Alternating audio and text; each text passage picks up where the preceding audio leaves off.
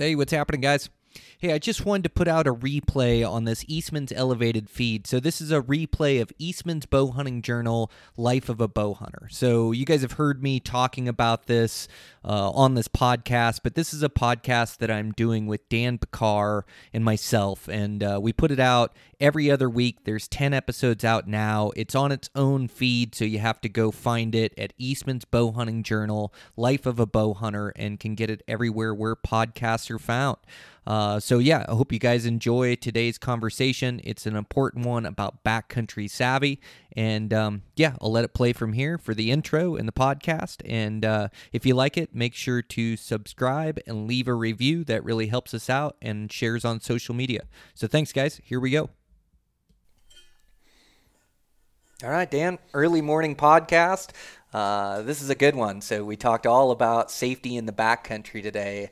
Uh, we talked uh, grizzly bear country. We talked steep terrain, lightning storms, hypothermia. Made for a great back and forth. It did, and just like anything, experience and failure is the best teacher, and that's what we talk about too. We have a lot of years of doing this you and I out there and we've failed a lot and we've made mistakes and you learn from it and you sharpen those skills and these are the types of con- conversations that I enjoy because I feel so passionate about them because they are the building blocks to a successful hunt. Oh, you're so right. Like, um, you can't push yourselves to your limits unless you build up your your wood sense and your wood skills unless you can make good decisions yep. and keep yourself safe like like part of this gaining this knowledge about uh, safety in the backcountry is so key to being successful. It's just like keeping yourself alive and healthy back there. So it yeah, it's so important for guys, and especially as we're leading into season now. So yeah,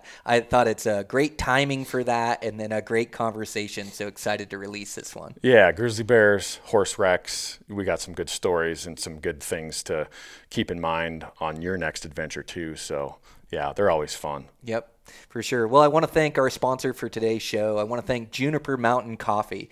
I am so impressed by their roasts. Their uh, their coffee is absolutely next level. Like uh, you know a little bit about their coffee roaster, how they're choosing these things, but it tastes so good. Yeah, it's it's a premium coffee, and how these guys did it is they travel to Panama and they have working personal relationships with the growers. So they cut out the middleman, and so they bring you the best coffees, the high, highest rating coffees at an economical price. I mean, you're getting a bag of coffee for $16. That's, I mean, you couldn't buy this quality of coffee anywhere else for even close to that price. And so what they're doing is in the coffee world is pretty awesome, and they're looking out for the consumer bottom line. And so you, you can't get it any better. Quality coffee, uh, guys that are born and bred out west, and I mean, just a, a cool company. So well, and they're they're hunters, yeah, and they're putting their dollars behind uh, uh, uh, people and companies that they like and that they want to support. And so uh, I, I, just couldn't be happier partnering with these guys that have like the the same passion as I do, and that that also like this podcast, listen to the podcast, and want to support it with their hard earned dollars that they make from their coffee. So yeah, I couldn't be more impressed by these guys. And then um, I can't wait till we get their instants for this season to try those because I know they're going to knock it out of the park just like they've done with their roasts. Yeah, a lot of new products coming up. They haven't revealed all of them, but uh, yeah, some single servings coming up, and when you can get single servings that is as quality as this stuff is, definitely something to be excited for, especially on those cold backcountry mornings. There's nothing better than a fresh, hot cup of coffee. Oh, 100%. Coffee makes me feel human again. It can almost yeah. change my mindset on a hunt. Like I can be down in the dumps or rode out a big storm, and I make a cup of coffee and it makes me feel like human. Like I don't know if it's a, a, creature comfort or like what it is, but a cup of coffee can change the course of my hunt for sure. Oh yeah, definitely, definitely. yeah, yeah. Well, thanks again to those guys at Juniper Mountain. We really appreciate their support uh, over here at EBJ and uh, everything over at Eastman's. And um, so, yeah, we just been working away. Uh, I saw that your um, great big bull from Wyoming released on Beyond the Grid, and uh, we have your new one coming out this Saturday. Is that right? Yeah, Yeah, Yep. this this Saturday already. Is this the 29th? This Saturday? It's coming up quick. Yeah, I can't remember when we're going to release this podcast, but by the time we release this podcast, it'll be out. So you have your great big Wyoming bull in Grizzly Country, which the video is just unreal, off the hook. And then uh, now next we're going to do your Montana uh, big bull that you killed, that giant wide seven. Yep, yep. Incredible hunt. Uh, definitely a different type of hunt than what I'm used to. I, I never hunt elk like this, but when you're believing in the process and you're believing in the tactic for the type of country that you're hunting, and you're patient, and it turned out beautifully with a, mm-hmm. a giant, the, the widest bull I've I've ever harvested, 55 inches oh outside. Oh my gosh! So, yeah, so just a monster. I knew he was wide, but that's Yeah. like rattle a sheet of plywood in between his horns. That's yeah, crazy. Exactly. Huh. My my Wyoming bull fit inside of him. Oh my gosh! Like a baby. It looked like a little baby. Oh my gosh, that's So, wild. yeah. Definitely not a baby though. No, no.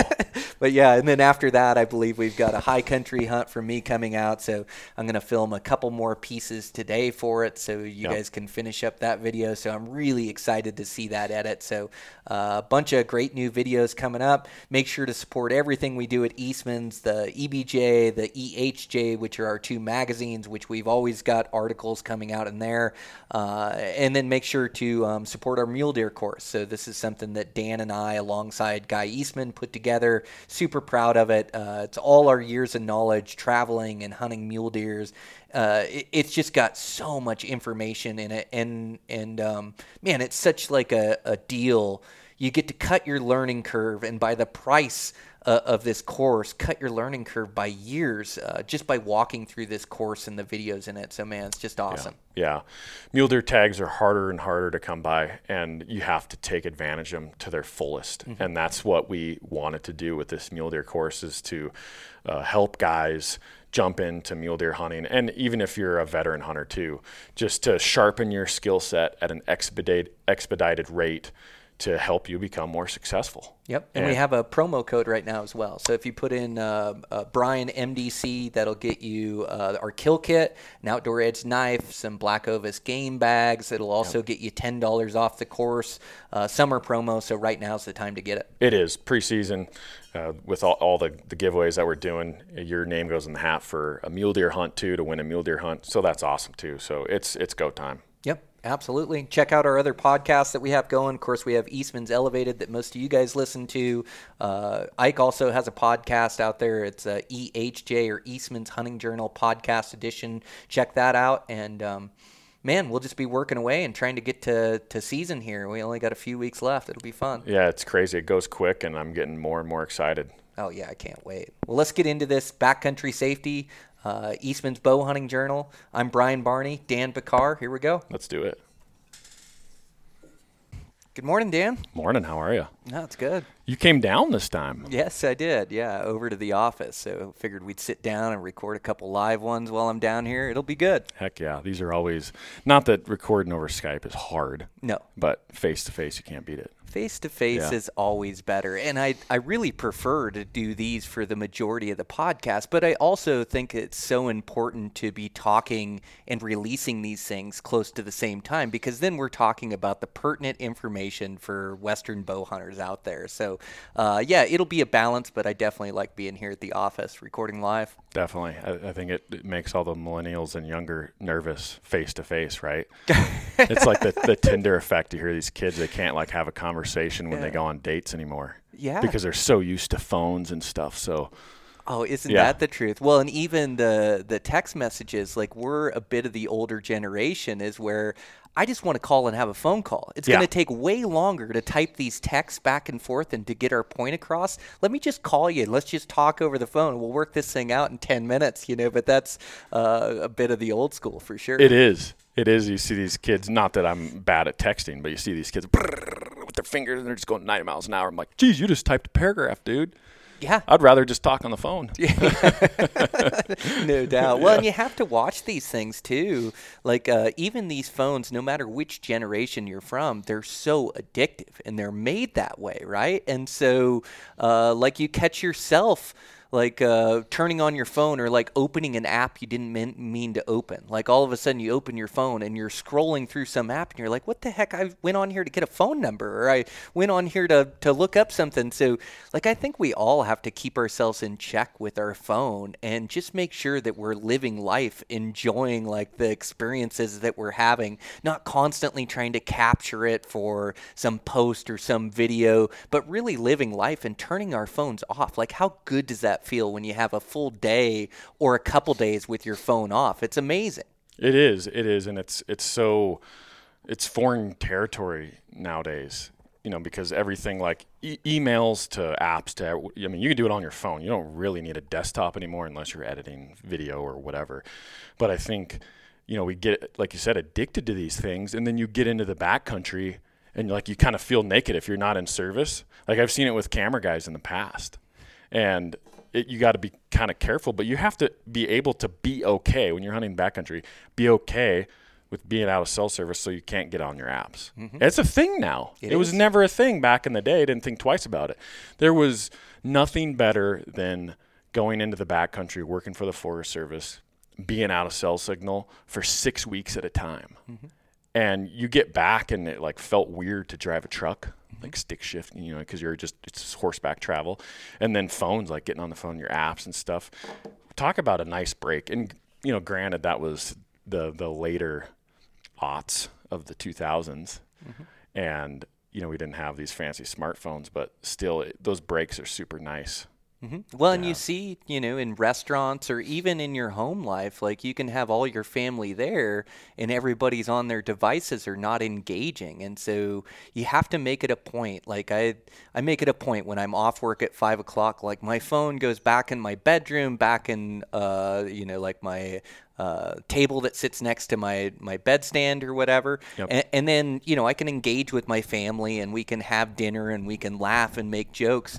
Uh, if you're sitting on your phone the whole time, it's like life is passing you by, and you start using up like all those moments that uh, you know, you're just not bored. If you're waiting in line, you're on your phone. If you're sitting waiting for something, you're on your phone.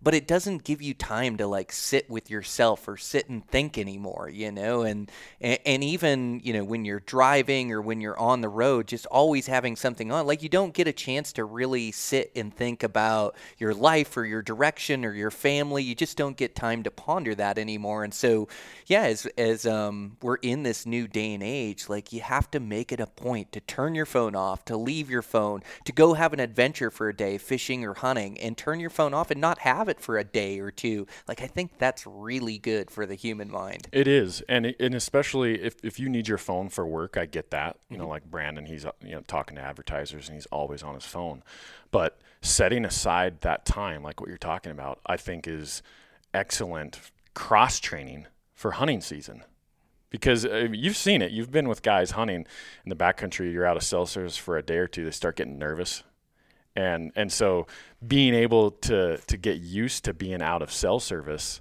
even if it's for an evening, depending on your job and the type of person you are, I think that's great. Mm-hmm. Uh, you make a really good point.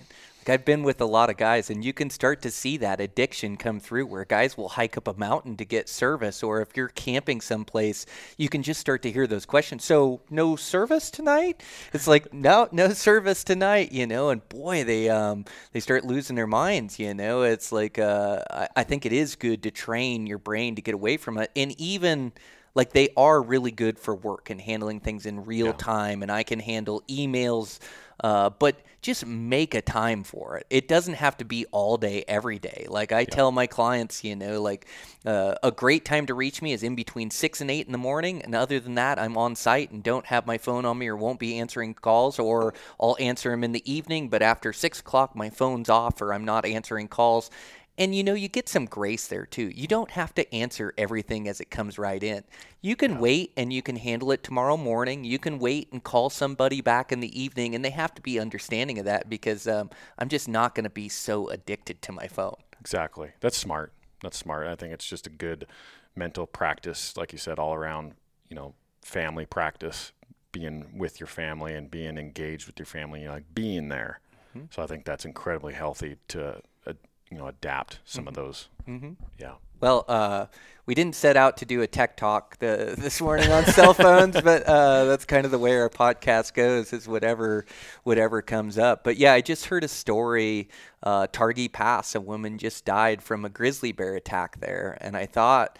Like as we're leading into season and we've talked so much about pushing our limits mentally and physically and how to be effective in the mountains, but I thought it'd be really good to talk about some of the dangers and some of the safety in the backcountry because I mean, it's part of the reason why that place is so rewarding is that it's not nerfed, that your decisions directly affect your safety, and that you have to make good decisions, have good wood, wood, wood sense, and I think like a lot of my enjoyment comes from that, but that's also there is risk there, and so I thought it'd be good yeah. to sit down and talk about it. So to start off, grizzly bears, man, that woman just got attacked by Targhee Pass, which is close to uh, where I hunt, and um, man, it's too bad. I I didn't hear the full story yet, but it sounds like she was a trail runner and got attacked by a bear. Uh, but I I saw more grizzly bears this season and this spring than I've ever seen. Like there's a ton of them in the mountains, and it's a real danger out there. It is, it is, and it it's been crazy like that for the last 20 years, more or less, and especially in some of these core areas. But seeing more grizzlies than black bear, spring bear hunting in this neck of the woods, you know, the Cody, Wyoming area and southern Montana. Um, but but yeah, it's you know it's classic.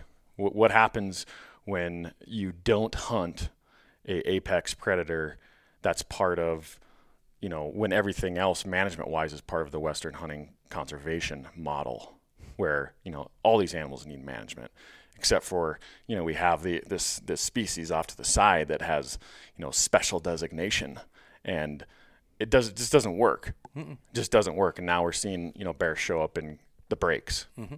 uh, Pryor mountains you know they're showing up and documented now. It, it doesn't make any sense, right? It's like you're trusting the science and and uh, biologists to manage these populations, but then you say, oh, but grizzly bears are hands off. Like you guys can manage the sheep and goats and deer and elk and black bears. You guys manage everything else, but but uh, grizzly bears, no, we don't want your input there. You guys can't manage those. We're to federally uh, manage those and, and then protect those. And, and, and the truth of the matter is, is the populations are healthy enough now, and they don't have any natural predators, and so they're just populating every drainage. So places where I've never seen grizzly bears or grizzly bear tracks that I've hunted forever, now those drainages have a sow and a cub in them. Now they have a sow and two cubs, and then you know a lot of these cubs I'm seeing are two and three year old cubs that are going to be on their own and make new families, and those sows are going to breed again. Like the population is just exploding. And, and so, hunting grizzly bears or hunting grizzly bear country it's really rewarding because it is the Wild West. Like there is real monsters out there that you have to keep yourself safe. And the the longer we do it, the more comfortable we get in that country. And that's not to say that a bad scenario, like eventually it's a matter of time where we are going to run into a bad scenario somehow, some way, and have to handle that. But uh, grizzly bear country is wild country. It makes for really good hunting because not as many guys want to hunt in that country. Um, but there's some real dangers out there. And so, as far as bear safety, um, like I guess I just start by saying like you know not all bears are out there to hunt you. Like it's special circumstances. Like nine out of ten bears want to run away from you, and so uh, when I'm in bear country, you know, uh, hunting with groups or buddies really keeps things safe. Multiple people uh, uh is just going to deter a bear attack more so than a solo person. So definitely multiple people is like something I do. Uh, and, and, then it's just head on a swivel. I'm really looking for these bears, and if I see a bear in the area, I'm going to avoid that area. I'm looking for sign. I'm trying to avoid that sign as well, or keep myself out of it.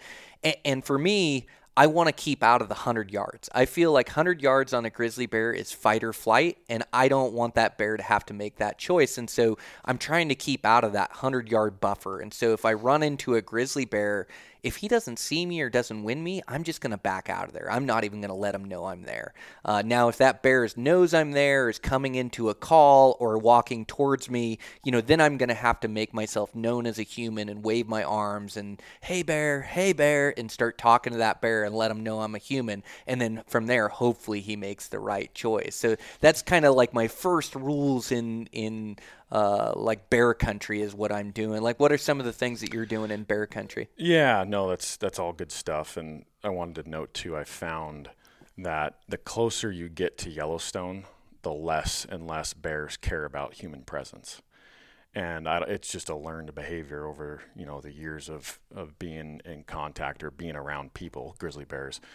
But uh, yeah, it's it's weird. It seems like the ratio of bears that are aggressive and don't care about human presence is exponentially greater the closer to the park you get. So that being said, yeah, all good stuff. I man, I don't like to be traveling around country, and it's hard too because you know you're you're being sneaky when you're in the elk woods, right? You don't want to be stomping around all the time, but trying not to, you know, work cover and stay close to cover. Like if I if I need to travel a distance or whatever, I'm I'm going to travel terrain where I can see my surroundings. That's a good point. And and not like get bottlenecked down into into tight cover with with something. So if I do sh- you know jump something in that close quarters, you're probably in trouble. And those are the guys that are getting hit quickest is when those bears are close and they have to make a decision and usually they're going to come at you if you're in that tight, you know, quarters with one when you startle one. Now, obviously you can't always walk around like that in ideal situations and and minimal cover. Uh, but I do I do that when I can, and then I always have bear spray and a pistol. Um, I, I like to have both because after you empty a magazine, if you don't have an extra magazine, which I highly recommend, now what do you have? And you you hear of these attacks, these bears, they come in for one, two, three rounds at you, and guys empty their bear spray, then they have nothing, or they empty their pistol and now they have nothing. And so to, to have two means of deterrent, I think, is very important. And you know that that's you know obviously hopefully you don't get to that point, but um, you know it, like I said, it's hard hunting. You're playing the wind is in your favor, so if you have the wind in your favor, that's kind of a no-no because the first thing you know the strongest sense a bear has is its nose. Mm-hmm. If he smells you, it's probably going to be from a ways away. If he's downwind from you, and he's going to be gone most of the time. And it makes me wonder how many bears that I don't see that I blow out, that I don't hear that I blow out. And like luckily on on my last episode, my Wyoming episode, I let out a bugle and then I heard the crashing. You can see it in the video. You hear the crashing and I'm like, what is I'm trying to like get a pinpoint of where the sound's coming from and I stand up and there's a grizzly bear running away. And at that time I think he was downwind from me so he smelled me. But he was coming into the call. I mean, he, that's what they're keying in on. And so, man, you got to keep your head on a swivel. Head on a swivel. Pay attention. A lot of these attacks yeah. happen before people can even get their pistol or their bear spray out. So, making sure that you're ready. And when you do run into a bear, it is drawing your pistol and making sure that um, you know you're ready because they can run at 35 miles an hour. Like it's yeah. gonna happen quick.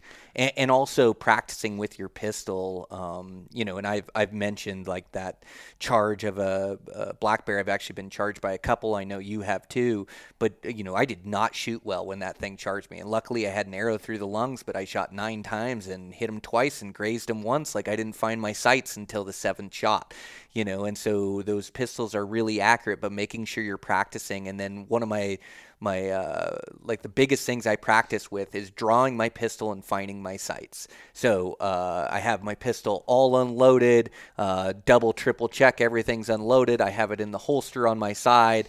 Uh, I cock it so it's it's uh, so the trigger's live, so I can dry fire the trigger and then I practice my draw, sights, acquire target, squeeze trigger, back in. And so I practice that draw, and then I practice a one handed draw, and just make sure that I'm finding my sights that I can make that shot. And then I do that with live fire as well. But really running rounds through your pistol. It's not an automatic that you're just going to be um, this great shot with a pistol when a grizzly bear is charging. So I really work with my pistol, and I'm like you for a lot of years, I just carried bear spray and would go all over grizzly bear country. But after I started hunting black bears with my bow, and I've been charged a couple times, and I realized that I have like this responsibility to come home to my family every time, yeah. and so uh, a pistol's a big part of that, and also a bright light for at night. And whether that's a light that fits on your pistol, which it's tough to find a holster that also holds a light, uh, but even just a, a really good headlamp. Like you can get a dim headlamp where you can't see but 10 feet in front of you, or you get a headlamp that lights up the woods everywhere around you 40 yards. Like that makes me feel a lot more safe, like being able to see what's right around me. But yeah, you definitely want to practice with the pistol and practice with the bear spray too. It's like waste one of the old cans or an expired can to, to shoot off because when these bears charge, what I learned too is like I always thought I would shoot a bear right in the chest as he charged. They charge with their head down and yep. they're so low to the ground that the one I had to hit with an arrow, I hit behind the head into the neck, down into the lungs that way. And so I think being prepared for a charging bear with that bear spray is you're supposed to lay a fog at the ground right in front of you that they run through. Yep. So if you actually spray the bear at 35 miles an hour, by the time the spray gets to it, he's already through it into you. So you want to lay a fog like in front of you. So it, I think it's important to practice with that as well. Yep, absolutely. We did that video a few years ago. You know how to survive a bear attack, and that's you know some you bring up some good points about you know how they charge, and that black bear that charged me kind of did the same thing, head down, and I ended up shooting him in the forehead at five feet on a dead run because yeah, you have no shot at the vitals, but that too practicing with bear spray and that's huge that's a huge tip right there is you're spraying the ground in front of that bear and just how how it billows out of there as you spray it it kind of rises. It, it billows out it shoots and then it rises up anyway. Mm-hmm. and so yeah getting that practice and it's it's easy to become complacent you know especially with pistol shooting. And you know i i practice a fair amount. I've started shooting pistols at a young age very young. And so you think like yeah i'm good you know. But even last year I'm, I'm kicking myself. I'm an idiot. I didn't even practice one day last year last summer before season, and I go into grizzly bear country with a pistol. But you know, am I comfortable with the gun? Yeah, but you have to. It's a it's a what's the word I'm looking for? A degradable skill. Mm-hmm. If you're not using it, if you're not honing it, you lose it. You really do. And after you know a year of say not touching my my bear gun, my 10 millimeter, you feel a little clumsy out at the range. I was just out there about a month ago testing out that Savage 1911, that new 45, uh, which shoots excellent, by the way. I'm stoked to have that gun. But like you feel a little bit clumsy, and then once you shoot a couple mags through, then you're like, yeah, I'm feeling good. And then you know you get a few more mags through, and maybe shooting some moving targets and doing some practice like you're talking, or maybe some walk shooting, or you know somebody rolling some targets at you or something. That's when you're really getting that comfort that mm-hmm. you need before you venture out. Mm-hmm. And just knowing where the sights are too. Yeah. That a lot of times you have to aim a touch low with those pistols because of the kick or because the way the sights are set up or whatever the case. But if yep. you're putting it right on that bear, like on his forehead, like you hit that one, you're probably shooting high. Yeah. Yeah. So like uh, you almost want to hold just a touch low. But learning how your pistol shoots is is so important. So. Yeah. Some of these the new you know the, the plastic guns in the Glocks, and I have a Springfield XDS 45. That's one of those where you hold your sights below the target so you can see your target, but you know, to most people, that's shooting high, right? And so knowing that gun, and then whereas the Savage 1911, where you hold your sights, it hits right on to that front sight when it's lined up. So yeah, completely different. But that's why we go out there. We're sighting it in, and I was shooting some of those Hornady uh, 45 ACP plus Ps. Mm-hmm and you know just getting ready because that's what I'm going to use you know this year mm-hmm. is those 45 plus Ps and seeing how they shoot mm-hmm. and and knowing where my hold is and then after that it's not like I'm blowing through all that ammo then I'm shooting you know just plinking ammo some FMJs and just getting that comfort and breaking that gun in and, and just feeling comfortable mm-hmm. and it's just you know it's it's just like your bow you have to become proficient with your weapon so it feels like an it's, it's an extension of your arm. 100% otherwise you're just you're live bait for those bears out there. live bait. yeah. Well, and um, you know those bears. I know not everybody's hunting grizzly bear country, but um, it's also like traveling at dark. So you have to hunt the right way to be at the right places. But in bear country, you have to be a little bit more cognizant of not wanting to travel a ton of miles in the dark. And so, you know, I, I'm just. I, I'll choose to go in in the afternoon and sleep in a spot and look at it that evening the next morning, hike out in the daylight, you know, traveling during daylight, trying not to travel as much during the dark where I'm going to run into those one of those things in a bad scenario. And then also uh, just keeping a clean camp, like uh, yeah. being diligent and disciplined of hanging your food or storing your food away from where you're sleeping every night.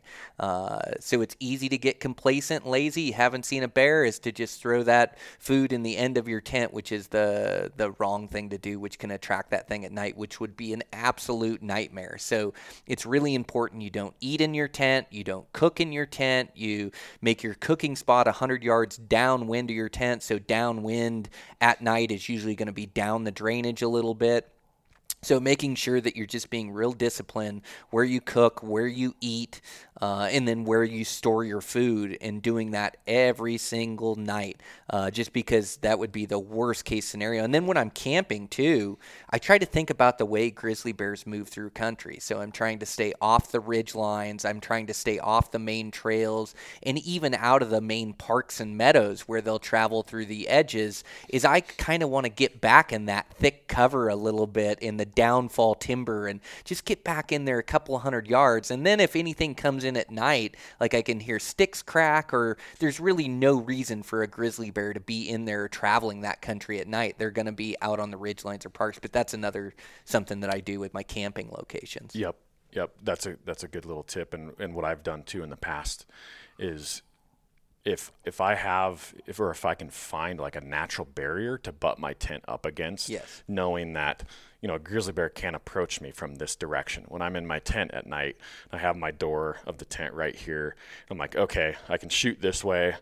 I can't shoot this way because the co- horses are over here, and I have a rock wall over here, so I'm pretty good. So if anything is going to get me or get to me, I'm going to be shooting down at my feet, and then you know, the horses are probably going to alert me anyway. But if I don't have horses, it just gives you one less direction that a bear can get you from. Mm-hmm. And so I, I think about that stuff. I do too. I'll actually drag logs and sticks and block some trails and yep. lay some sticks down and things so my campsite is tougher to get into for a bear yep. than where, you know, I'm either going to hear him or he's not going to use that trail because I've set a log and a bunch of sticks that kind of block this trail to the backside of my tent so he doesn't approach from behind me. But yeah, I'll set up my camp that way too. Guys that, you know, live around here and they run the hills a lot, they they also you know, it's all about a clean camp. But they, they never, never stay in the designated camp areas, especially like the horse camps. Like you talk to these guys, these locals that have run this country for 20, 30 years. Never, never, never do they stay at a designated campsite because those bears are habituated to make the rounds because number one, they're off the main trail, so it's easy going, but they make the rounds and they check the fire pits.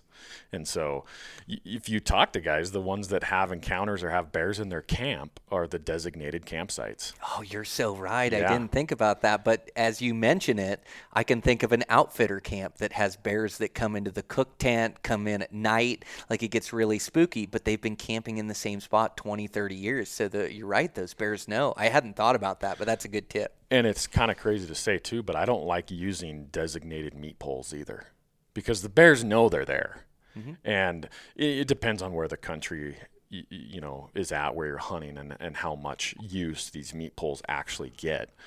But and sometimes you do find very remote meat poles that don't get used very often that even the Forest Service has put in place. But once again, these are these are areas that you know, over the years, bears are habituated to smelling the meat, and they visit these these places. And so, you know, knock on wood, all the years I've been doing this here, you know, with with those tactics in mind, I've never had a problem. Yep. I've never had a bear in camp, and I, I've had some sketchy situations where I kill an elk, and then you know you try to stay clean when you're butchering these things up, but you know blood squirts on you or whatever, boots, pants, get blood on it. And you're like, frick, I'm not bringing this stuff in the tent.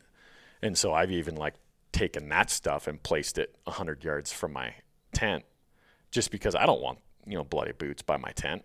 Smart. And anything cruising by is going to smell that and check it out.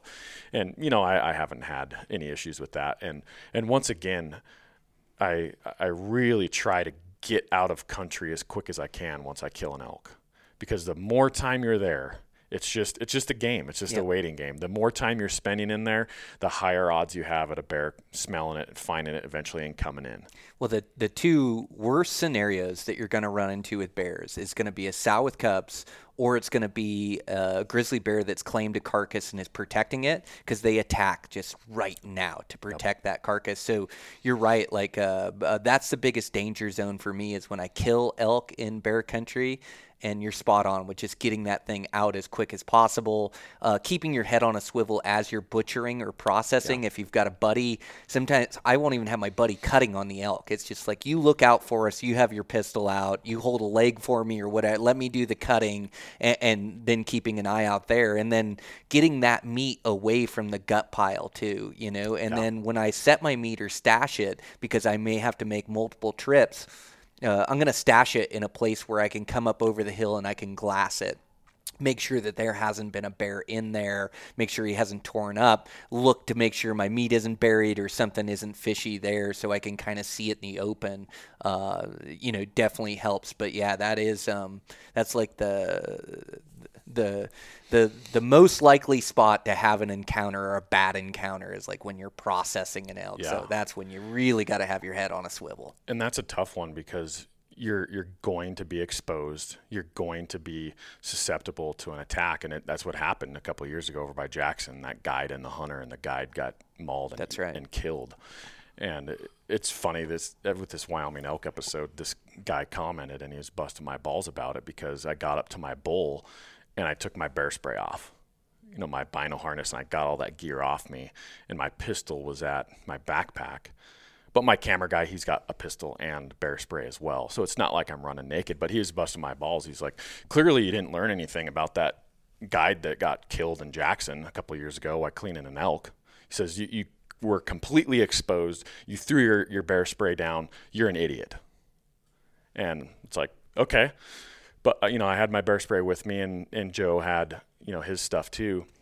But ultimately there's going to be periods during a hunt that you're going to be your guard is going to be off. And it's just i mean i could have died in a horse wreck that day too. I could have broken my ankle that day too. I could have fallen a, a, off a cliff that day too. But i didn't.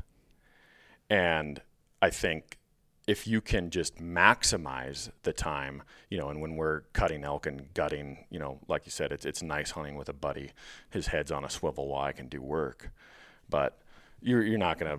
I mean, you, you minimize the the amount of time that you know you let your guard down, but it's something good to think about. I mean, he brings up a good point. brings up a good point. He Yeah. didn't quite bring it up the right way. Like the internet, sometimes Yeah. everybody like is pretty quick to pass judgment on what Yeah. you're doing. Don't realize there's a cameraman there with his equipment, or uh, there was just a, a, a different way to kind of talk about that rather than calling you out on Which the it- video. it's all good. I, It, it I- is all good. I don't care because I wouldn't have changed a thing. Yeah. I would have done the same thing again, um, just with the scenario. And I made sure Joe has a gun, and he's proficient with a gun too. Mm-hmm. He is. And so we would have been fine. But I mean, he he makes up a good point. But I probably wouldn't have changed anything. Like if I should have had my gun on me. Mm-hmm. Like if you want to, you know, really get nitpicky, I would rather have a gun that I'm proficient with than bear spray. a, a bear spray it, it's highly effective in all the studies they've done and it, it can stop a charge. But you know there's also a lot of cases of these bears running through it if the wind's blowing wrong. And then also you realize you have to wait till they're at 15 feet or 5 yards before you spray. That is nerves of steel. And Yeah. you know do the math on 35 miles an hour at 5 yards. You know you you have seconds or maybe even less than seconds before that bear hits you um, so yeah, I definitely um, nowadays I feel more comfortable with uh, having a pistol, definitely in grizzly bear country, to know I can defend myself, and also the noise of it. A lot of times you can fire a warning shot uh, and spook that bear off. You know, um, uh, the sound of it will spook them, and and then just being proficient, you know, with that thing and and knowing you can trust it. But um, Yeah. well, that's just one of the challenges we face in the backcountry. Like, um, You know, we want to go so hard and challenge ourselves, but there's a bit of proficiency that you need to gain with the woods and your comfort level and decision making when hunting the woods, like when hunting the mountains, um, just to keep yourself safe back there. And that's from everything from, uh, uh, you know, also just like hypothermia and um, heat stroke, exhaustion sickness, like all this stuff uh, can kill you way quicker than a grizzly bear can or can be just as dangerous. And some of these, you know, guys aren't thinking about. So maybe we'll start with hypothermia. And hypothermia hypothermia, it doesn't have to be 20 below to get hypothermia.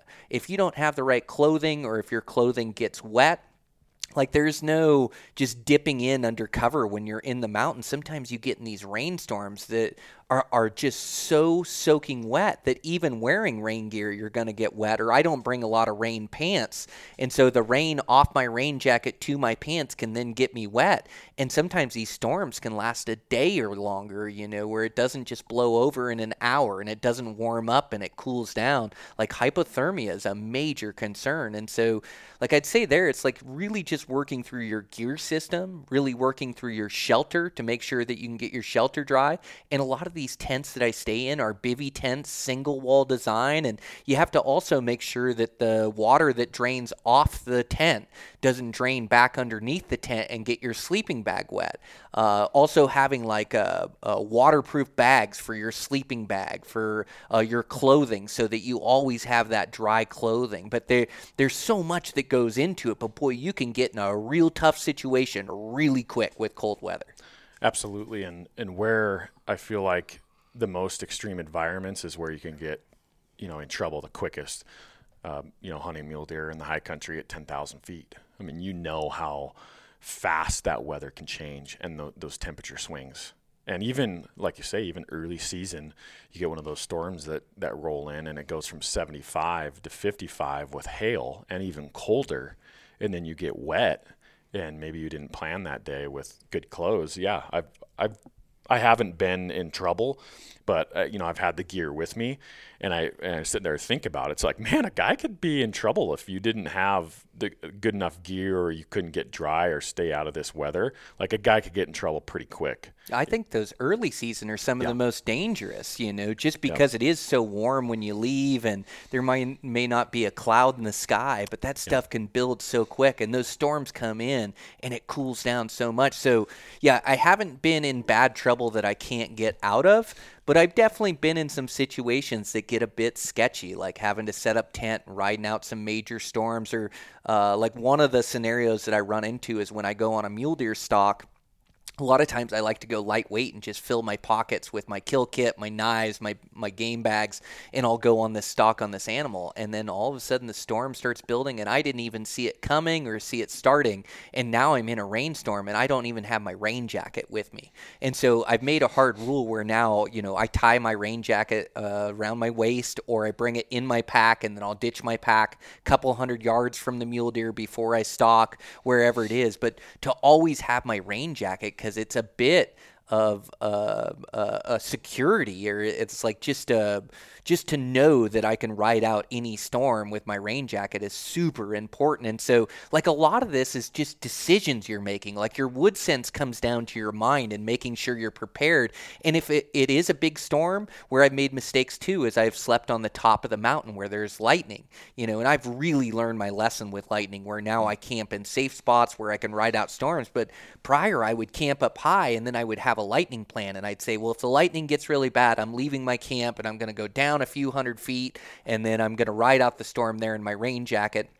And so having to do that at night, but just having this mega storm come in and I'm in a rain jacket, not in my tent, which isn't as good of a shelter, where then my pants and my underwear get all soaked from the rain draining from my rain jacket to where now I'm soaking wet and I have to be away from my tent for three, four hours in the middle of the night during this lightning storm. It isn't worth it for me. I yeah. just rather camp down off the peaks a little bit. But you definitely have to look where you camp to and having a bomb proof shelter that you can get in and out of those storms to ride out those big ones is super important. Yeah, for sure. And have you noticed too, like camping in old growth? Uh, I try to, if I can, camp in old growth, you know, big canopies or depending on the tree, I'll camp under a tree just mm-hmm. for that extra shelter. Or if, you know, the, the weather is coming from the west most of the time, I'll put that big tree in between my tent and the west. You That's know, smart. Yeah, just in case, you know, a windstorm or whatever comes through. But it all does play a huge factor. Oh, under a tree is so much better than exposed uh, out in the open, and that goes for riding out storms too. In my rain yeah. jacket, I always find the best trees to kind of get under and ride out the storm. And and lightning, you don't want to be under the biggest tree for sure, but if you can be under the canopy and then choose a tree in there, some limbs that kind of protect you, I think that's pretty smart. And the the lightning danger is real. Like you you have to watch out these like you get to be part weatherman trying to gauge where these storms are coming from. You see them building and if they're going to hit you or not and trying to plan your day around them so you don't yeah. get tracked trapped on a high ridge or a high peak or in a bad spot because lightning is way different at 10 11,000 feet than it is in the comfort of your rig or your house or something like it is a real out there absolutely uh, in the, on those high country hunts I'll even plan out my days, like you said, around the storms. If I know the forecast shows afternoon storms, my windows in the morning, I might press a little harder in the morning, knowing that my afternoon could be shot.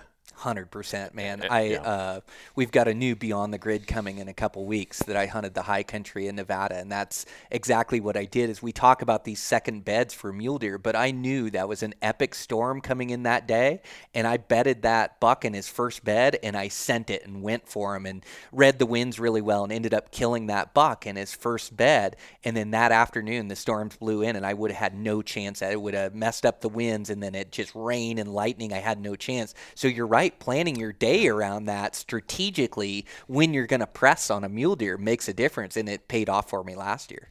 Definitely. And two, did you see what I've seen in the past too? But on your Nevada hunt, did you see that when you get those strong storms, those deer they kind of move off those slopes and those aspects and they get down into the timber mm-hmm. and it, it just kind of shuffles the cards a little bit if you get one of those big you see the same thing mm-hmm. just makes it tougher anyway yeah it does yeah it shuffles the deck yep i've seen um, a lot of times those mule deer aren't phased by lightning. I think they're used to it up there. But I've also seen it strike close to those mule deer where it was like somebody shooting at them, where I watched seven bucks just explode out of these trees, you know, and yeah. running downhill as quick as they can. They look like me running from the lightning, you know. Nobody likes lightning. Yeah, no, that's it. Yeah. Yeah. So planning your day around it. And then, too, with your camping spots, I've just gotten way better at camping down off the peaks, off the ridge lines on these high country hunts in places where I can ride out the storms. You're just so much more comfortable down there. Uh, and, and then, too, like where you set your camp like one of the biggest things are like trees falling or branches falling like really looking around for we call them widow makers but for leaning trees making sure your tent isn't under leaning trees because i've had to ride out some wild windstorms back there too that knock down trees and branches and all kinds of stuff and so i think it's really important to watch that and then also stay out of those burns those burns during a windstorm yeah. are the scariest places to be there's trees falling all around you you know uh, so I, I think um, just really make sure that your campsite is a safe location as well. Yeah, that's that's huge. I hunt a lot of burns down here in Wyoming, and and uh, it's the number one safety concern in my opinion, even if it is grizzly country. But at night, you're completely helpless. Oh my gosh! There's no defense. and so if you're if you're not calculated with where you put your tent, yeah, they call them widow makers, widow makers for a reason. And and yeah, it's it's sometimes it can be hard, and, and it stinks camping in that country too because to be safe, you have to camp out in the open, you know, to get away from all the snags or the leaners or whatever. So I, I go for the meadows. I gotta look for meadows, and one hunt, it's been four years ago. I would never camp here. I would never camp to where I camped in any other place.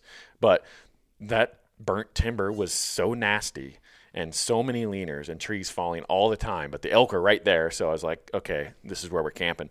But I camped out in the middle of a meadow, and it was it was almost marshy, and it just sucked. It was like the worst place to camp. But I would rather deal with that for a day or two than be in a sketchy spot and you know risk it basically. Mm-hmm. And so yeah, it's and camping out there for for whatever reason, all that thick grass, the mice were just all over my stuff chewed through my backpack, ate oh my, my cookies, uh, you name it. like it was insane with mice yeah. for what that's worth. when the grass collects dew at night Yeah. too and so like the forest floor is definitely better than that grass that grass tends to get everything wet and a bunch of moisture as well but yeah when you're talking about safety and leaners and in a burn area that's where you have to camp Yeah. and so it's super important and and also just getting proficient with your wood sense right is like um knowing like when you're getting cold how to keep moving to keep yourself warm or being able to like assess yourself because once it goes too far towards hypothermia or too far towards heat stroke it's tough to save yourself so like really being able to monitor your body and um and keep yourself in check that way. And then, you know, it's also like, um, uh, you know, like being in this country, that wood sense, you know, everybody knows how to build a fire, but really carrying that fire starter with you and starting a fire in a damp forest is way different than starting it in a dry forest. And so making sure, like, I've always got fire starters with me. I've always got, you know, lighters, some waterproof matches, a couple different means to start fire. But the knowledge is is so powerful, knowing that those red pine limbs are going to light up really quick and start a fire. So as you're walking around collecting some of those, or knowing that if the wood gets wet, that you can take your knife and you can shave off and get down to that dry wood and those sticks, and then shave off a couple shavings that'll take off. But I mean, I've sat and had a lighter or even had stuff to make a fire, but after one of those damp snows or those huge rainstorms, it can be a real challenge to make a fire. So making sure you're well versed in that, as a lot of times, like the fire is your safety to be able to warm yourself up or dry your gear out after a big storm. But uh, knowing that as well um, uh, just adds confidence to the hunt. Definitely, it's something to practice. It, it's funny you bring that up. I added a, a new topic to the mule deer course under basic safety, and during bear season, it was just dumping rain like every day. And we were out there, and I was like, "This is a perfect scenario to see if I can build a fire with nothing but a lighter." And so we built a video. So if you haven't, you know, subscribed to the Eastman's online mule deer course, go check it out. We have our special going on, ten bucks off. You get a knife, game bags, and your name goes in the hat for a mule deer hunt. But I add add new topics all the time, and that was one of them. And even with those red needles and everything being waterlogged, it, it wasn't easy. And you know, you know, kind of if you've done it enough, you kind of know what's going to work and like your your tips that you're talking. But if it's it was good practice for me. If you're not out there practice practicing it until you absolutely need it, that's bad juju. Mm-hmm. Like you need to practice before you'll ever think you'll need a fire in that scenario, and it, it can save your life. Hundred percent. And sometimes you gather up all those materials and you go for your fire. You may even have fire starter and it doesn't light, and you're fighting it. You're fighting. You're fighting it. Start over. Yeah. Go find new materials. Start over. You know, take a minute. Like just collect yourself. You know, uh, but it it all comes down to those materials. You know, it's like uh, being able to find some dry materials somewhere to get that thing lit off. So yeah, that that's super important. I know, like hunting that those high country mule deer too. Uh, well, any animal for that matter, elk or just the gnarly terrain that you're going to face. I think, um, you know, some training preseason to make sure that your ankles are strong and legs can handle it because it's such rough and rugged terrain up there. You just don't want to twist an ankle or have an injury up there. Uh, so I think it's like getting your body used to that, whether that's rucking before season or some trail running or just making sure that uh, your body's ready for the challenge as well. Then you have to make good decisions in that steep country. Like no mule deer is worth dying for. And I get myself in some steep terrain, and you know I've I've got myself in too sketchy of terrain before, and it's so tough to be able to look at terrain from afar before you're standing right to it and being able to figure out if you can go through it or not. But you just you always have to make the right decision. Don't be afraid to turn back and lose your elevation. Like if it gets too steep and in that loose terrain, don't push it too far. Um, you know, I've had places where I've had to put my my bow on my backpack and use all four hands, and like I, I was um, this great big mule deer in Colorado, and this has been quite a few years ago now. And I was uh, watching down at this giant typical, and I mean, he was 32, 34, and giant forks, just a dream buck. And he bedded in the perfect spot down in this uh, like little patch of stunted uh, alpine trees. And he was in there with another couple bucks. And so I figured, well, creep down, the wind's right, but I got to be able to make it off this cliff face to go down. And so I'm looking down this chute, and it kind of disappears out of sight. It's like, man, can I make it down that, or can I not? And then all of a sudden, I see a doe and a fawn, and they're popping right out of the chute and coming at me. And I figure, well, if deer can make it up it, I can surely make it down. So I started down, and there's no way those deer came from that chute. They must have side hilled over or something or tricked me because yeah. I went down in that chute and it got vertical with a glacier in the bottom of it. Mm. And it almost got so sketchy then where I couldn't go back where I'd come from because I had committed too far and I was free climbing. And I almost got frozen where you get scared where you can't make a move where you're holding on and your adrenaline's rushing and you have to like catch your breath again and like keep climbing down. And I I made it down and out of there, but it it just reminded me that don't get myself in too steep a terrain. Don't side hill too steep a terrain cuz one slip and that could be it in that country. Yeah. Yeah, when I'm anytime I'm working that steep stuff or those side hills, you know, I'm looking below me so, okay, if I do slip and I fall, what's the result look like? Is there a cliff down there? That's what obviously freaks me out. If you know you have that slope and some scree or whatever, and then you got a cliff, you fall off that cliff, you're done. But if you have some sort of natural barrier that can catch you, worst case, I might try it just because I know it's it's not too unsafe. But uh, you're you're always scouting it out like that, and okay, if I do fall, where I'm going to end up but yeah, I was in that same scenario a couple years ago, and I hate heights. I, will say it. I'm afraid of heights to a degree. I think everybody is, mm-hmm. but I've I've hunted some steep country, and I don't like it. But I'm still you know gonna get it done if I have to in that country and be safe about it. But I don't like it, and I try to stay out of that nasty stuff like you're talking about because it only takes getting scared once or maybe twice if you're dumb like me to mm-hmm. to stay out of there. Mm-hmm. And yeah, it's heights are nothing to to be you know take lightly for sure.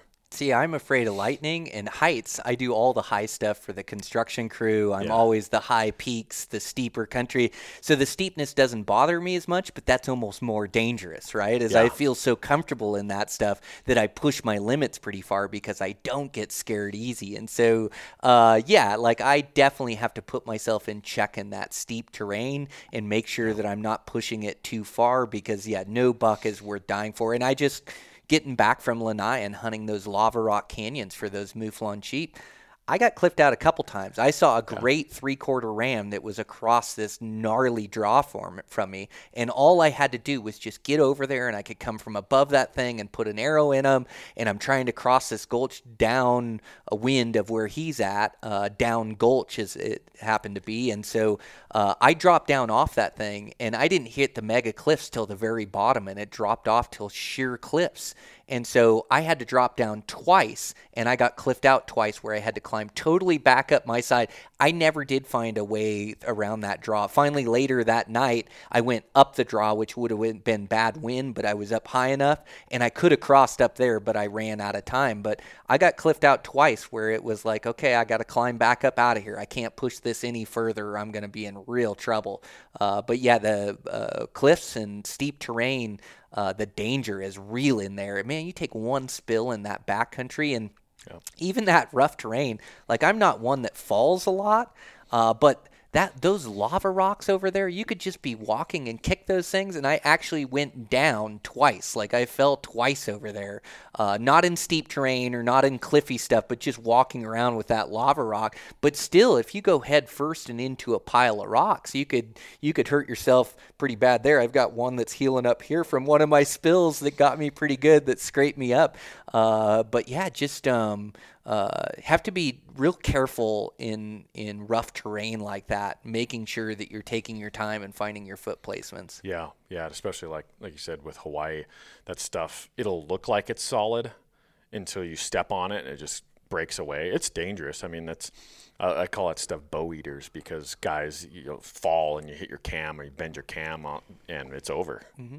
And yeah, man, you got to be careful. And I've I've by far taken my worst spills over there mm-hmm. than anywhere else. What are those little trees? Is it the Kona? What are, what are those little trees? And they're just little sticks that stick up, and they like grab your shoelaces or your shoes, or you trip over them. Yeah, I think it's lantana, like Is the it cat's lantana? claw. Yeah, the cat's claw stuff. It could be, but I'm thinking even like the little stunted mm. trees that you kind of kick out there. That those things are everywhere. Yeah, it's so dangerous. Trippers, yeah. yeah, Yeah, those maybe- things and the lava rock. I think that's what happened. Is I was just moving through and just kicked or snagged my foot on one of those. Yep. But yeah. tripped you and tumbling over. Oh yeah. Yeah. It's the worst. Another thing I was going to bring up too is with you know no buck is worth dying for, but there's this buck I was going after, and my only approach out of sight was on a steep side hill, and you know I was like ah let's try it, and I got to the kind of the point of no return where I couldn't go any farther, and I was freaking out a little bit to go back, but you know on that on that steep stuff in the mountains to even try that is kind of foolish because. I, I think we kicked rocks down anyway, and that was enough to spook that buck anyway. It's not going to work if you, you know, in a lot of areas, if if you have any sort of loose rock or anything on a steep side hill, it's not even worth trying an approach to mm-hmm. those bucks because all it takes is your foot like on the gravel, like or like kicking a rock. They hear you, it's over. So true. Yeah. Yeah, I'm hunting goats this year, and you have to remember in goat country, when I first hunted goats, like I've been able to hunt them. 2013, I drew a tag, and uh, mountain goats live in the the roughest, most rugged, extreme terrain that you can go bow hunt. And so I thought, you know, I'm so good at heights, I'm so good in the cliffs. I thought, well, I can go anywhere a goat can go. I cannot. I'll tell you that right now. Yeah. Those things Yeah. play on slopes and butt each other around on sheer cliffs that would take me ropes to get to. And so when you're goat hunting, it's really waiting for those goats to make it to a spot that you can get to. And also, you have to worry if you shoot one and he rolls all the way down the mountain and you go pick up the pieces and parts of his horns. Well, that wasn't really worth it, anyways. you know, and so like, uh, uh, but uh, hunting those goats, I got to remember that this year that it's all above tree line, all in the steep rocks and the steep terrain, and making sure that that goat's in a, the right spot where I can get to him and get to him safely and get myself up and down. But I'll make sure that I won't be pushing my limits too far on those goats. Yep. Yep. Keep myself safe. Sketchy stuff. Oh, super sketchy, man. So uh, those are some other dangers. You know, the other thing too, like that's not really talked about as we're talking about backcountry safety. We're running out of time, but a lot of it is just getting to your hunting zone. Across Yeah. the West, there's so much traveling. Like probably one of your greatest risks is just driving to your hunting zone. And so making sure, like when I was in my younger years, I would really push my limits as far as sleep and that uh, uh, droggy driving is, is some of the most dangerous things. Like I would never fall asleep at the wheel, but you almost have your eyes open and your focus, like you're focused on the road, and all of a sudden your your focus goes out and you can't see even with your eyes open, and it's your brain trying to fall asleep with your eyes open. So it's like that is more dangerous than than uh, uh, driving, you know, any like driving with alcohol or anything. Like driving drowsy is so dangerous. And so as we're traveling to and from our hunting spots, and I get done with these hunts, and I'm so tired trying to drive home, but it's just important. Just drive, just pull over and take a nap. Pull over, take a 10 minute nap, take an hour nap. You'll still get to where you're going. Set your alarm on your phone, but that little bit of sleep just wakes you up and now you can focus on the roadway again. But don't push it too far when you're driving to these hunting spots. Yeah, those. I'm a cat napper. I don't know if you are too out hunting. I'll I'll catch a cat nap anywhere I can. But it's amazing what those can do for a guy hunting or driving or whatever. Yeah, pull over and take a 10 minute or 15 minute or whenever you wake up, like you said. And it's just why like nothing is worth rushing home. You know, to get home 45 minutes sooner because you're in a hurry. It's just not worth it. And it's a sense of self-preservation too. And we've talked about horses too. That's another method of Oh, right. of travel that uh, you have to really be careful uh, with. But I remember when I was working for the Forest Service, I was riding this horse, and kind of same thing. I was super tired, and you you let your guard down and before you know it. Like I'm falling asleep on the horse, and we're side hilling, and we run into some bees, and my horse gets stung and freaks out on a side hill, and I was about asleep. Wow. And so it's just as dangerous as driving a vehicle, you know, those things. I didn't think about that. Yeah, no, and you know the horse. I, I was lucky enough. I quick reflexes and I had the toes in my stirrups. That's another thing I do, so I can have I can bail quick. You know, on side hills, I just make sure the tips of my toes are in the stirrups. Oh, because, oh, that's smart. Yeah, because if I have to bail, I can bail way quicker. And I jumped for the uphill side, and the the horse went down over the the edge and rolled. But oh, he got yeah. his feet out, you know, under him again, and then got up and around and got back to the trail. And I walked my way the rest of the way out. Oh, because, you're kidding! Yeah. That is so sketchy. And so, yeah, the the horse thing, like obviously it's a, a, very valuable tool for backcountry travel and getting in you know 10 12 15 miles and being fresh physically you know so you're fresh to hunt. But you know they have their challenges in their own as Man, well. I um they scare the heck out of me. They're such yeah. large animals and yep. they're so spooky that I don't use them much. I know they're a, a, an awesome tool for elk and in the backcountry. So, like uh, me being a novice, like what should I know about horses? I thought the toes in the stirrup is like a great suggestion. Like, like what do I need to know about horses? Uh, what do I need to know to keep myself safe and make good decisions? Like, uh, what would you relay to me being a novice, being around horses? Yeah, I think for most guys, if if you're coming out and you're going hunting or you're going with an outfitter and you're, you're on horseback or you rent horses and you're on horseback, you don't know these horses. You don't know how bomb proof they are or aren't. And so what I like to do is I'll walk like the first stretch from the trailhead or whatever, walk with my horse and just get my legs warmed up and get warmed up and and see the temperament of the horse and then maybe I'll get on.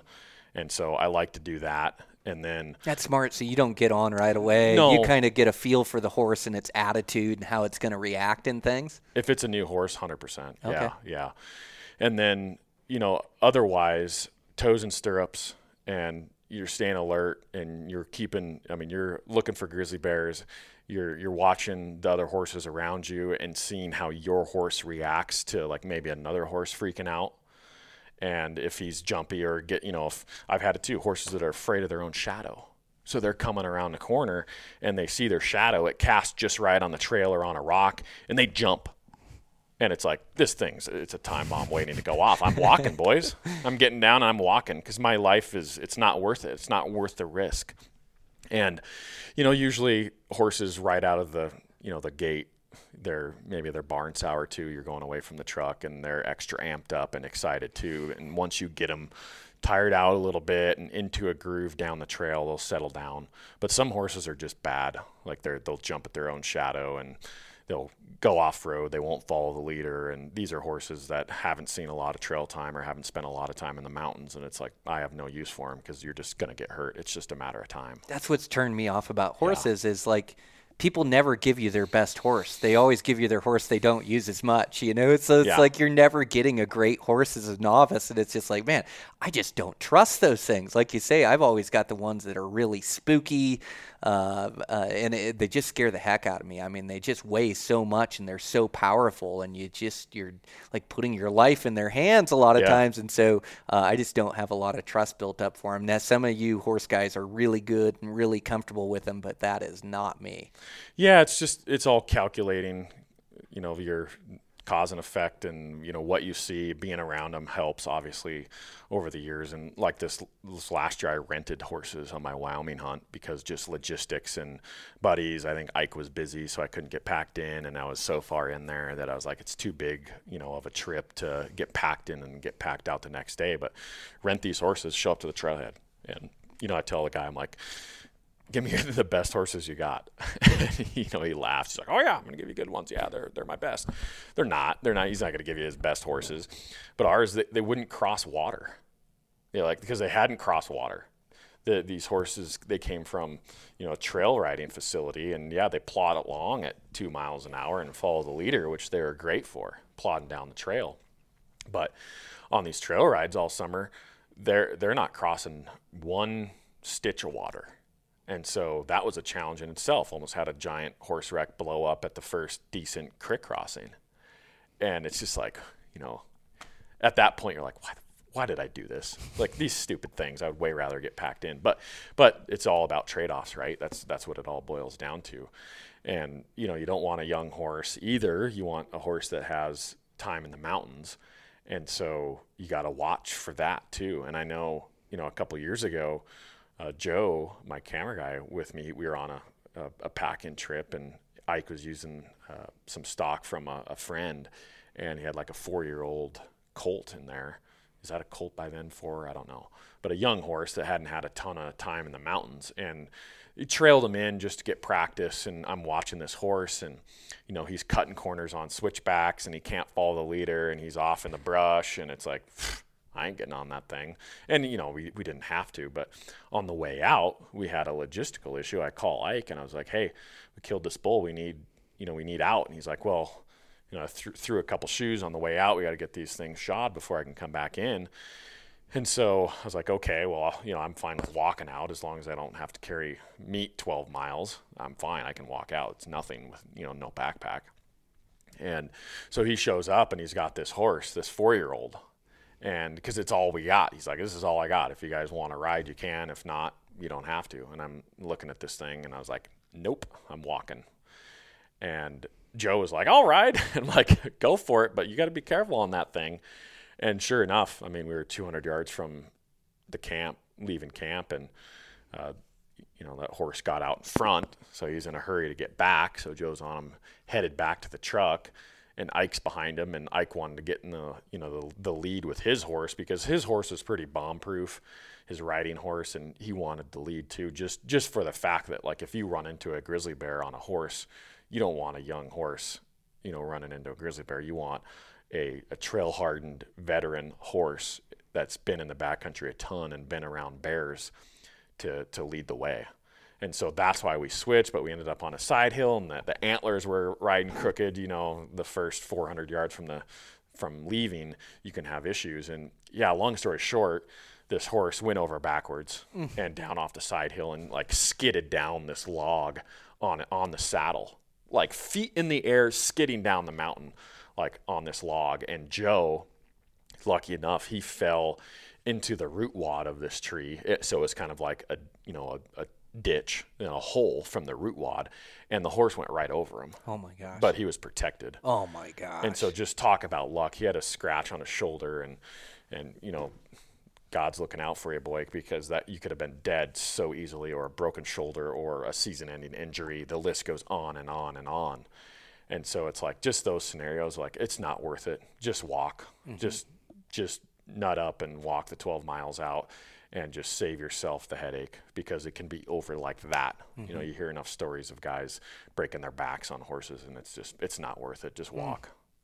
Like a lot of this comes down to the decisions you make. Yeah. Just like that yeah. decision where you said, "Nope, I'm not riding that horse," or whatever the case is like a lot of it it is self-preservation and it is just good decision making in all this. And it isn't black and white. As you're moving through the woods and you're choosing a camping location and as you're looking around it's not going to be so black and white or there isn't going to be a perfect spot or a perfect approach or like you just have to make good decisions. Like uh, you have to have the the right head on your shoulders to be able to slow things down make good decisions for self-preservation and you know, you have to live to hunt another day. The first three rules of hunting the backcountry are safety, safety, and safety.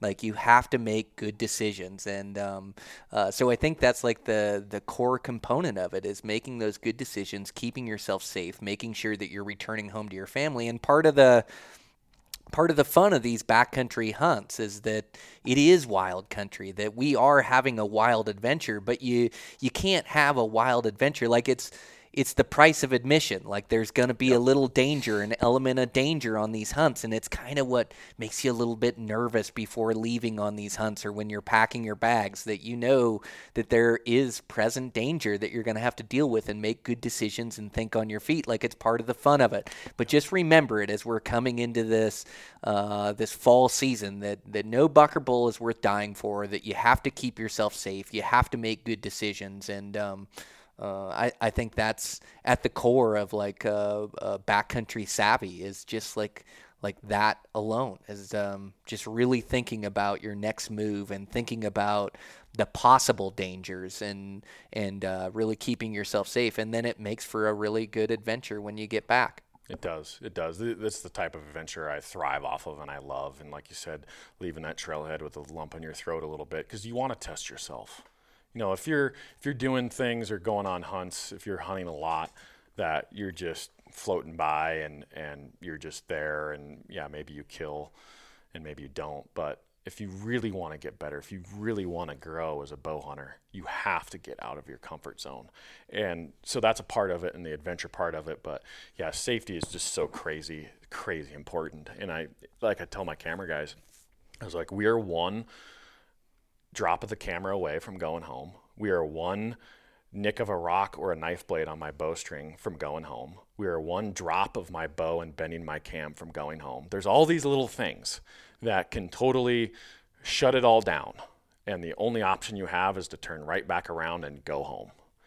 And so, so you just have to be like hyper conscious of, of these things. And especially when you're in Grizz country, every, the, the, the ante is upped so you better be on your A game because you can go home so quickly by just the smallest mistake. Everything down to your bowstring. That's one thing I, I never do is I never put my bowstring in the dirt. My bowstring is is like my pistol. I'm I'm not going to leave it in the dirt. I'm going to have it holstered. I'm going to have be conscious of where it is at all times because one little nick of your bowstring and it's over. So it's over. Over. Yep. And so I'll even put a you know a, a case, a bouquet, a bow. Yeah, string protector Yeah, or whatever. Yeah, on yeah. my bow traveling in, or just anything That's to smart. protect that string, and never, never put your string in the dirt. Yep. So Uh, good rules to live Yeah. by. And watch that bottom cam too. Setting that bottom cam in the dirt, uh, dinging that bottom cam, uh, being able to inspect your bow and look for damages or look for anything going wrong.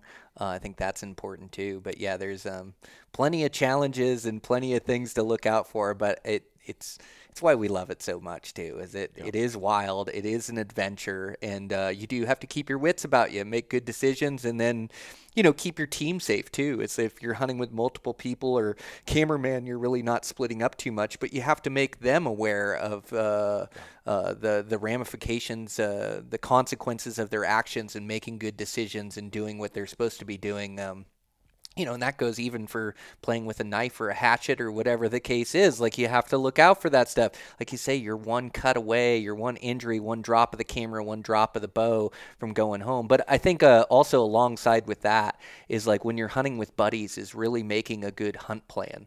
Like it's really easy to leave off in the morning and everybody's going their own directions, and you don't even have a plan to meet up, or you don't have a plan for what if I don't see you at night? Where are you at? Are you planning that you are you can stay overnight? Do you have everything you need? Where are we going to meet up if if we don't meet at this spot? Like where is are we both going to head back to the truck or are we going to look for each other back here? But just having a discussion about these items and then I haven't been the best throughout the years at telling people where I'm going or my wife where I'm going or uh, you know she knows which state I'm in but that's about it but I, I do think it's important to write down kind of your hunt plan and where you'll be so at least somebody knows and then yeah, I just I know with my buddies is that I want to make a rock solid plan because nothing gets in the way of my hunt more than worrying about somebody else. Like having a buddy out there and he didn't come back to camp and I was like, oh, we didn't even talk about this. He's not back at camp. Do I need to look for him? Do I need so just really making a plan for meeting up and communication too?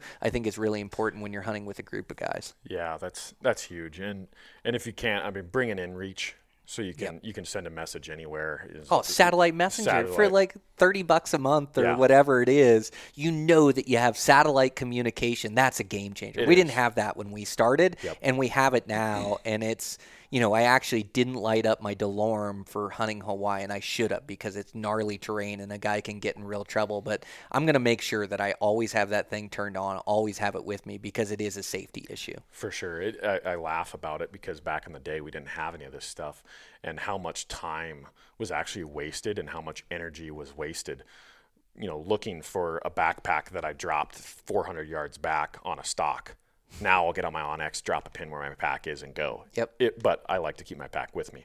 Or trying to find a buddy, or you get split up and you have no means of communication, you have no plan. Just the hours and time wasted and the, the hassle, it's all in, in a satellite message mm-hmm. now. work w- with your satellite messenger before you leave too Yes. to make sure that you have a good connection we had a trouble in alaska up there where we had actually tried it out but he had texted from his phone number. I had texted him back through his phone number. And then when you get out of service or like his DeLorme wasn't tied to a phone message then, it was tied to an email or there was some specification. There was something there that went haywire. So we we all got up to Alaska where we have no reception, and our plan was to touch bases on the messenger. And all of a sudden, we had the wrong contacts for each other. We didn't have the you know at Garmin Garmin.inReach Yes. message. We had a phone number for it, and the phone number wasn't working, so we couldn't connect. So we actually the only way we connected was we both messaged my wife that then put us in touch with each other. But we were basically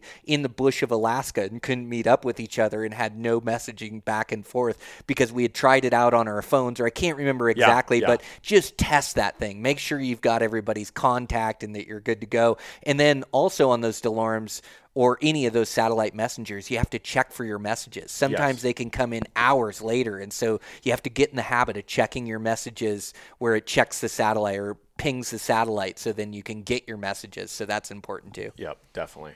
That's a good point. The Garmin thing. I coming in and we I can't remember what it was, but a new account or whatever, and I I couldn't get a hold of him because his account changed, and so I had nothing. And so yeah, I think I I reached somebody in the office, and then they contacted him, and then they messaged me his new at Garmin address, and that's how we we did it. But yeah, it's that's easy to do. So easy Yeah. to do. Yep, for sure. All right, Dan. Um, yeah, it's another episode. Um, thanks again, man. I appreciate you. Uh, good to be at the office. Let's see if we can knock a couple of these things out. Heck yeah, let's do it. They're All right. always good. Sounds good. All right.